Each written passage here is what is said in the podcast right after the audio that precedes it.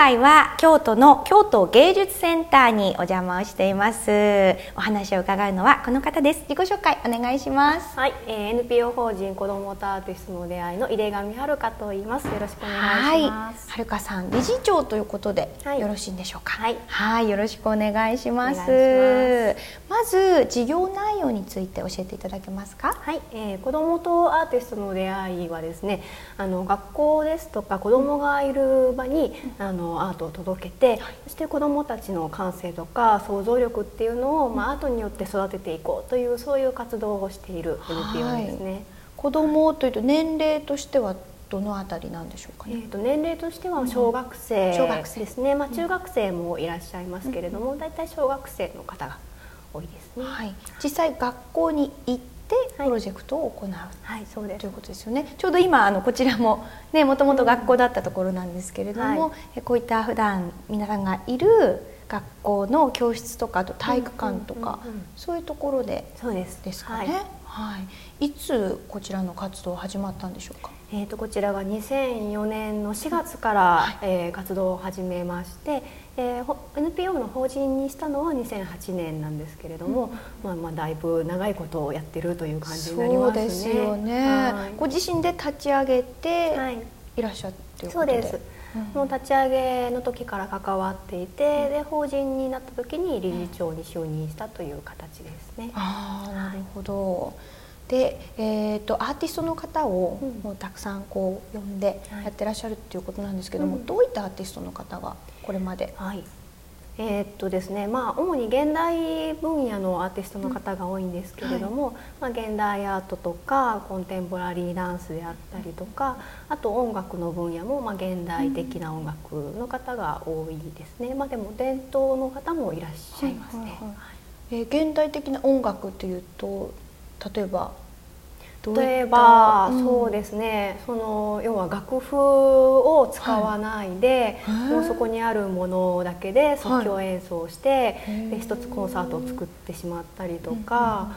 そういう形ですね。もうで子どもたちの方がどんどんアイデアを出してきてそれでも音楽を作ってしまうとかそういう作り方です。すごいですね。いろんな、ね、アーティストの方が。はいいらっしゃるんですもんね、うん、それっていうのはどうやって見つけてくるんですか？そういったアーティストの皆さん。うんとですねもう基本的には私が足で 回ります。もう本当にお休みの日にライブハウスとかコンサートとか美術館とかギャラリーを巡ってですね。でこの方面白いと思ったら実は私こういうことをやってるんですけれども今度学校に行ってみませんか？っていうようなお誘いをしてであのお話がうまくまとまったら、アーティストとして来ていただくっていう形ですね。なるほど、はるかさんがスカウトを行っている、はい、自分が気に入った方を口説いて。口説いてってます。いやはるかさんに言われたら 口説かれてしまうでしょうね。でもアーティストの皆さんにとっても、子どもたちと一緒に何かこう作り上げていくっていうのは楽しいですよね。そうですね。うん、やっぱりそのアーティストの方も、まあ最初はそのの子供実はあんまり得意じゃないんだっていう方もいらっしゃるんですけれども、一緒に活動していく中でもうどんどん仲良くなってしまって、でも最終日はもうアーティストの方がちょっと泣いてるみたいな、えー、お別れが寂しくてもう明日から会えないんだと思うと寂しいっていうので。結構長い時間をかけたりするプログラムっていうのもあるんですか？そうですね、うん、一番長いので半年間やったことが半年？あります毎週毎週通って。週1回のプログラムを半年間続けていくという、それは寂しいですよねお別れがね。もうみんな泣いてしまって もう大変感動的な。子どもたちの反応はどうですか？子どもたちはですねもう本当にいろいろなんですけれども大体そのアーティストに出会うことが初めてのお子さんがほとんどなので、初めはびっくりしますよね。でまあ普通に過ごしていたらお父さんお母さん学校の先生が大人の方なんですけれども、言ったらものすごく個性的な ヘアスタイルとかあのファッションの方が突然学校に現れてで授業ではないでも遊びでもないすごくよくわからないことを言い出す。でまずそこで子どもたちの方で驚きがあってでこの人は何なんだというところから始まってでもすごく魅力的だったりとか今からやることが楽しそうだって思うとやっぱり子どもたちもどんどんどんどん引き込まれていってもう最後はアーティストがもう止めるまで。止めるまで？もういいよ。もういいよ。もう休み時間だから もう休憩しなよって言ってもやってたりとかもう終わってじゃあ次は来週来るからねって言ってももう引き止めてずっと作品作ってるとか、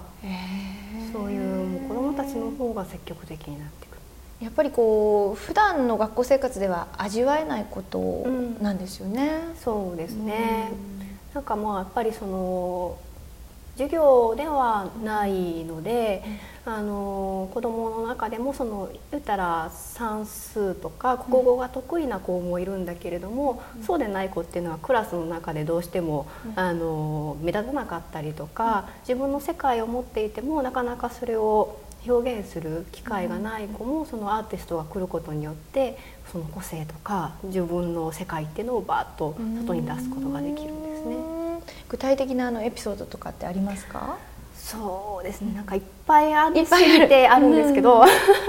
えと一番感動したのは、うん、その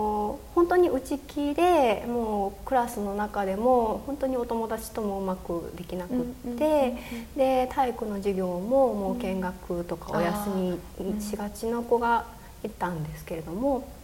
そのアーティストのワークショップで、ダンスのワークショップなんです、だったんですけどなんとそのその子がアーティストの目の前まで出てきて、ちょっとステージになってたんですけれども、その前でアーティストと一緒に両を踊りペアになって踊り出したんですね。いきなりいきなり前に出て 前に出て参加し始めたんですそうなんです。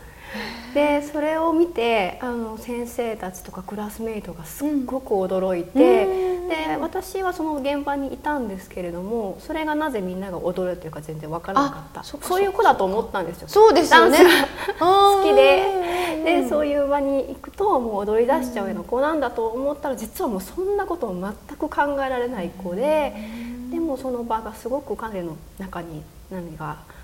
なんだ感動を生んだか、もう本当に楽しくなっちゃって、踊らずにはいられなくなっちゃって。たっていうことがあってもうそういうことが起きるとアートってすごいなって思いますね。じゃあ結構あの先生たちからのご反応っていうのも大きいんですかね？そうですね。あのまず先生たちはやっぱりその